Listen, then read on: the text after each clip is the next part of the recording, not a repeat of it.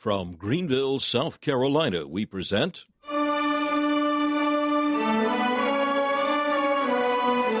Let the Bible Speak.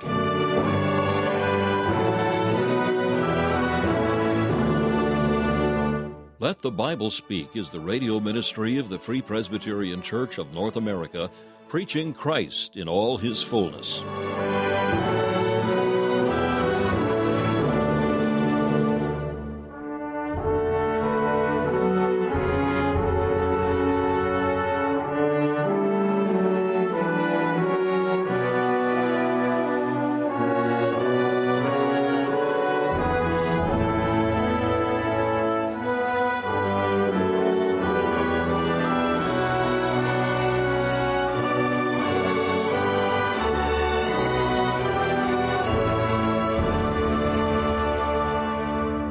Welcome you to this broadcast of Let the Bible Speak, featuring messages preached by Dr. Alan Cairns, founder of Let the Bible Speak Radio Ministries. As we begin this new year, we invite you to hear Dr. Cairns as he continues a series of studies in the earthly life and ministry of the Lord Jesus Christ, messages that focus on the Savior himself as revealed in his teaching and miracles, his atoning death on the cross, and his glorious resurrection. We'll hear from Dr. Cairns in just a few minutes. First of all, we invite you to enjoy this devotional thought from the pen of C.H. Spurgeon, as found in his collection called Morning and Evening. Today's text is found in the book of Exodus, chapter 28 and verse 38. The iniquity of the holy things. What a veil is lifted up by these words, and what a disclosure is made! It will be humbling and profitable for us to pause a while and see this sad sight. The iniquities of our public worship, its hypocrisy, formality, lukewarmness, irreverence, wandering of heart, and forgetfulness of God, what a full measure have we there! Our work for the Lord, its emulation, selfishness, carelessness, slackness, unbelief, what a mass of defilement is there! Our private devotions, their laxity, coldness, neglect, sleepiness, and vanity, what a mountain of dead earth is there! If we looked more carefully, we should find this iniquity to be far greater than appears at first sight. Dr. Payson, writing to his brother, said, My parish, as well as my heart, very much resembles the garden of the sluggard, and what is worse, I find that very many of my desires for the melioration of both proceed either from pride or vanity or indolence. I look at the weeds which overspread my garden, and breathe out an earnest wish that they were eradicated. But why? What prompts the wish? It may be that I may walk out and say to myself, In what fine order is my garden kept? This is pride. Or it may be that my neighbors may look over the wall and say, How finely your garden flourishes! This is vanity. Or I may wish for the destruction of the weeds, because I am weary of pulling them up. This is indolence. So that even our desires after holiness may be polluted by ill motives. Under the greenest sods worms hide themselves. We need not look long to discover them. How cheering is the thought that when the high priest bore the iniquity of the holy things, he wore upon his brow the words, Holiness to the Lord. And even so, while Jesus bears our sin, he presents before his Father's face not our unholiness, but his own holiness. Oh, for grace to view our great high priest by the eye of faith.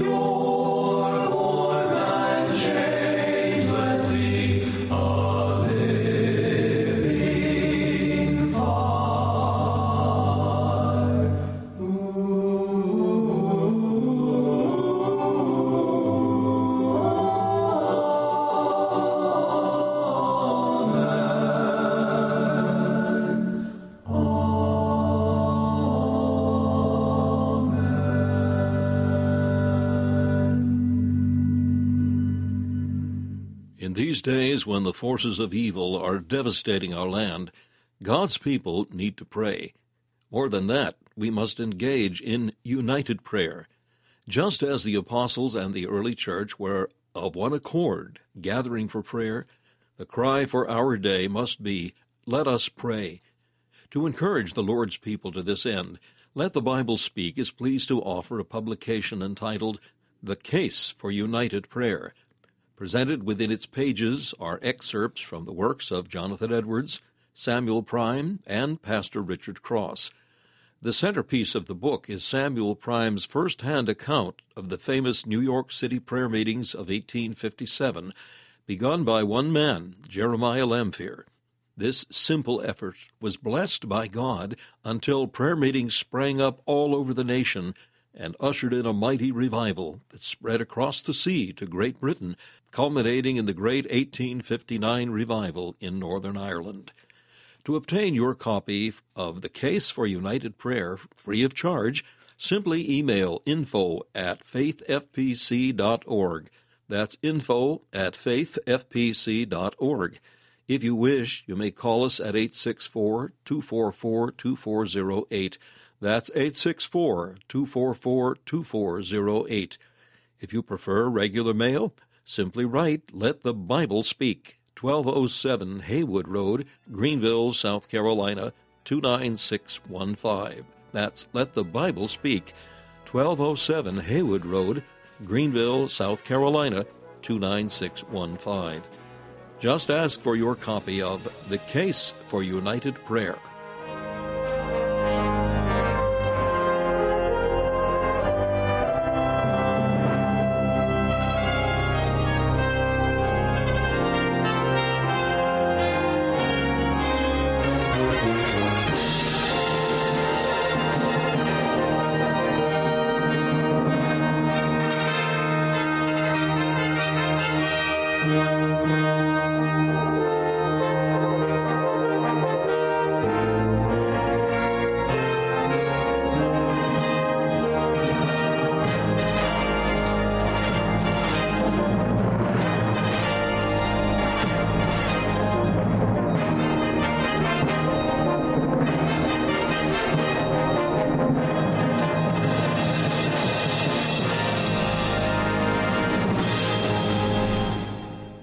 On today's edition of Let the Bible Speak, Dr. Cairns continues the series of studies in the life and earthly ministry of Christ as he brings the next portion of a message entitled Christ Walking on the Water.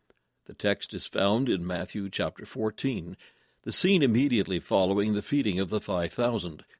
In a burst of excitement, the multitude wanted to make Christ king, but not according to the Lord's purpose.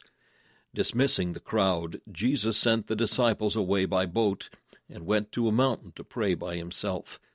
In the darkness, the disciples encountered a powerful storm that seemed to threaten their lives. At that point, Christ came walking on the water and calmed their fears with those wonderful words, Fear not, it is I, be not afraid. As Dr. Cairns will emphasize, the important lesson here is the connection between prayer and power. The order is vital. Christ prayed first, then demonstrated his power, and that must be our pattern as well. Now, Dr. Cairns continues this message Christ walking on the water. Very often, we can be in the presence of our Savior doing great things for us. And yet we become used to the things of God, and our hearts are hardened. And uh, if that sounds to you a little strange, just think of your own experience. How often has the Lord blessed you? In how many ways has the Lord blessed you? And yet, do you not have to struggle constantly against your heart being hardened because of the very familiarity of the things of God and the blessings of grace? Their heart was hardened. What they had seen in the feeding of the 5,000 was a miracle of creative power. And yet, they didn't stop to think of its implications. We too can think we see and know the works of God and the events of Scripture. But let me tell you, we really know nothing about them if we fail to grasp their witness to the Lord Jesus Christ. All the miracles of this book, they are there to point you to Christ. All the teachings of this book, they are there to point you to Christ. It's one reason I have grave difficulties with the philosophy that has taken over the Protestant pulpit today, where you have preachers getting up and expatiating on this topic and that topic and the other topic. And you've even Bible believers getting up giving you this principle and the other principle. And what they say may have a lot of truth in it, in and of itself. But understand, we are never called to consider the events of Scripture or the works of God in and of themselves. They are all part of a mighty witness to Jesus Christ. The disciples saw the miracle. And no doubt they were thrilled. But they did not consider it as they ought to have done, for they didn't see what they should have seen of Christ. Let us learn the lesson, whether in your study of Scripture or in your experience of the grace of God in your life. I don't want to pursue this, as I say, because I have these time constraints, but I will say this to you. Here is the secret. The secret of not falling into the trap of a hardened heart. It is to see Christ in every scripture, in every situation, in every grace, as well as in every grief. It is to see Christ. Listen, if we could have miracles every service here, the miracles in themselves would only harden our hearts. The only thing that will keep a Christian's heart soft to God is the intimacy of seeing Christ at every step and every turn. That's the lesson that we learn as we see the reaction of the disciples to the walking of Christ upon the water. Now, what I've said about all the events of Scripture is particularly true for our purposes today of this event of the walking on the water. From this miracle, I think you can see that the Lord Jesus Christ could walk on water because he was God. But you could say the Lord Jesus Christ, I don't want to sound facetious here, but he could do what he wanted. If he wanted to go and push Mount Everest 100 miles north, south, east, or west, he could do that too. He's God. But he didn't push Mount Everest. He did walk on water. He could do it because he was God. But he did do it because he loved and protected his people. And with that in mind, I want us to think upon the Lord Jesus walking on the water and enabling Peter to do the same. And for simplicity, I was going to say also for brevity, but I'll not promise that. Uh, for simplicity at least, what we'll do is simply examine the record of the event here in the Gospels, and then, if time permits, consider the significance of the miracle to the disciples and to us. Now, when you look at the gospel record of this event, you find it in Matthew, you find it in Mark, you find it in John. One thing that, before we actually get into the, the event, I want us to mark very carefully. And that is the connection between prayer and power. You remember that the Lord Jesus sent the disciples away. He went up into a mountain apart and alone to pray. And then, hours later, he came walking on the water to deliver them. In other words, the Savior went from prayer to doing this stupendous thing. Now, as I've said, being God, He is able to walk on water or do whatever he wished to do. He is the one who at his word could create. He is the one who at his word upholds the whole fabric of this universe so he can do what he wills.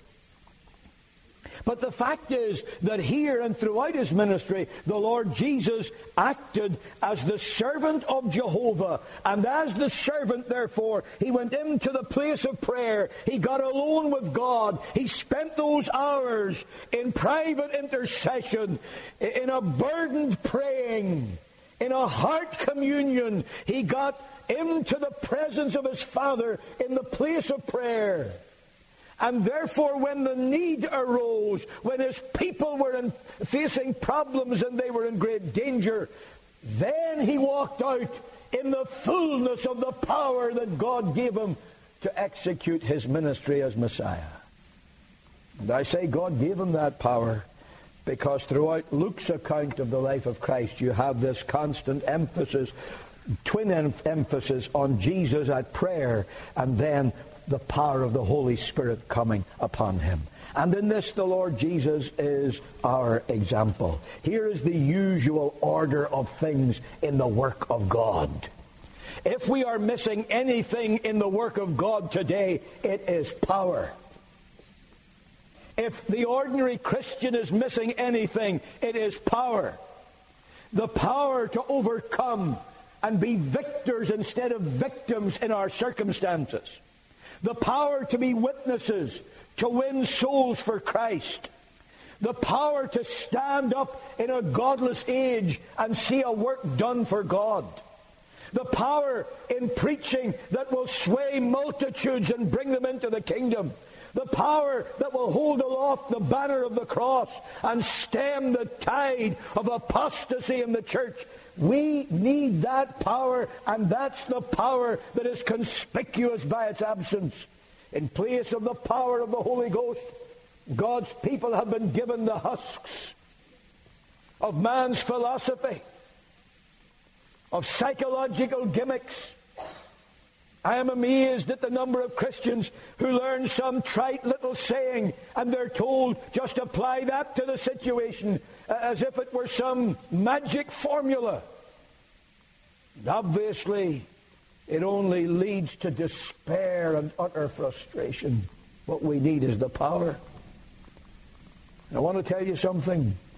You'll never get the power of God either for your own life or for this church's life. You'll never get it in a committee meeting. You'll never get it in a planning session. You'll never get it reading books about how to do this, that, and the other thing.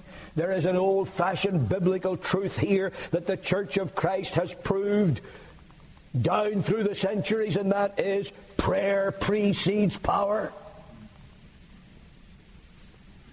And it's only as we get through to God and prevail with God that we will ever be able to fulfill the statement of our Savior, greater works than these shall ye do, because I go unto my Father. The call is preeminently, therefore, a call to prayer. Apparently, the simplest thing in the Christian life to speak to our Father in heaven. But as every Christian knows, the most difficult discipline in the Christian life. We can find reasons for everything to take the place of prayer. We can find every excuse not to pray. We turn what should be a free speaking, dynamic, interchange of words from us to God and opening our heart for His word to us. We turn that into something cold, mechanical, forced. We do it because we feel guilty if we don't do it. We pray against the clock. We pray for the sake of the sound of the words. May God come and help us really to pray. You don't need me to teach you how to pray. You simply need to pray. But I don't know the words. Well, tell the Lord that. I have no doubt you can think of many things for which to praise God. tell the Lord that. I have no doubt you have a multitude of things that you would like to ask of God. If you've got to write them down to keep them in mind, then write them down. Do not fall for the fallacy that has cursed. Uh, evangelicalism for far too long that all prayer must be so extemporaneous that you can't even write down before God what you want to pray for. Rubbish and nonsense. Whatever help you need to be able to bring those things to God, if you've got to think it through before you get on your knees, think it through. But bring it to God and let us pray and never let us lose sight of the great necessity in our praying to pray for the power of God. That's the very outstanding, overarching truth that you find in the gospel record of this event of Christ walking on the water and enabling Peter to do the same.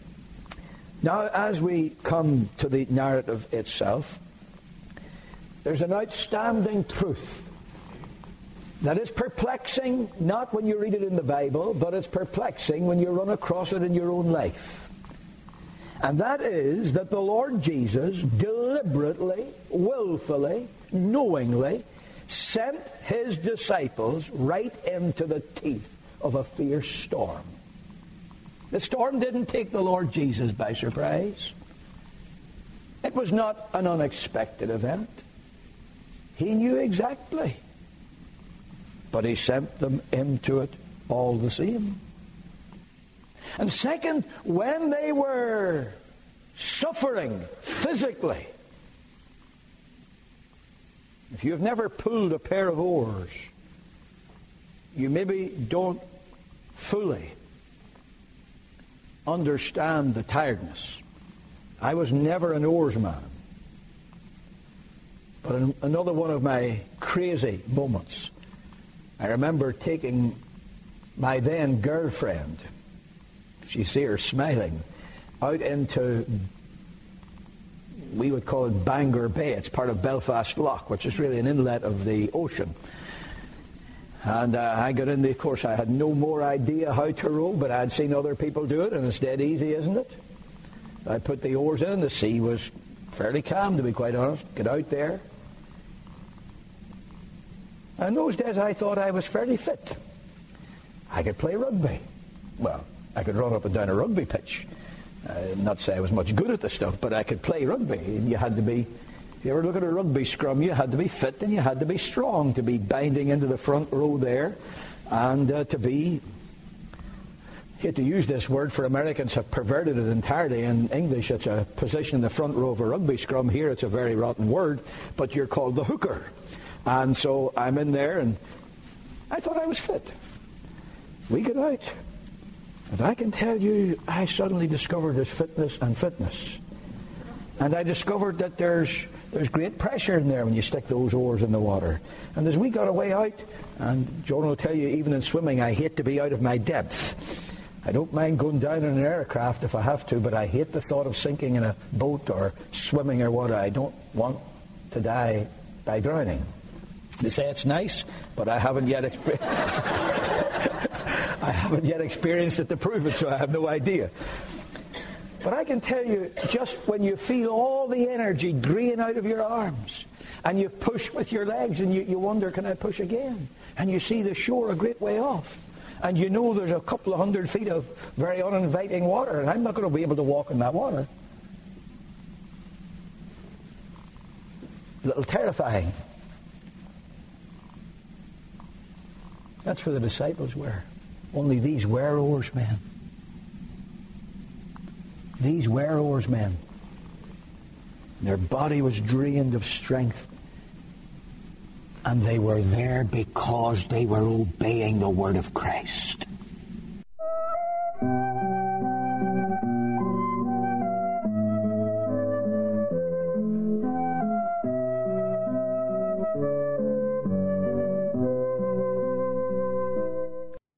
Listening to Let the Bible Speak, the radio ministry of the Free Presbyterian Church of North America. We hope you've enjoyed and benefited from today's program. We're here as your servants for Christ's sake. If we can be of any further help to you in the things of the Lord, we invite you to contact us. Our mailing address is Let the Bible Speak, 1207 Haywood Road, Greenville, South Carolina 29615. That's Let the Bible Speak, 1207 Haywood Road, Greenville, South Carolina 29615. If you wish, you may call us at 1 864 244 2408.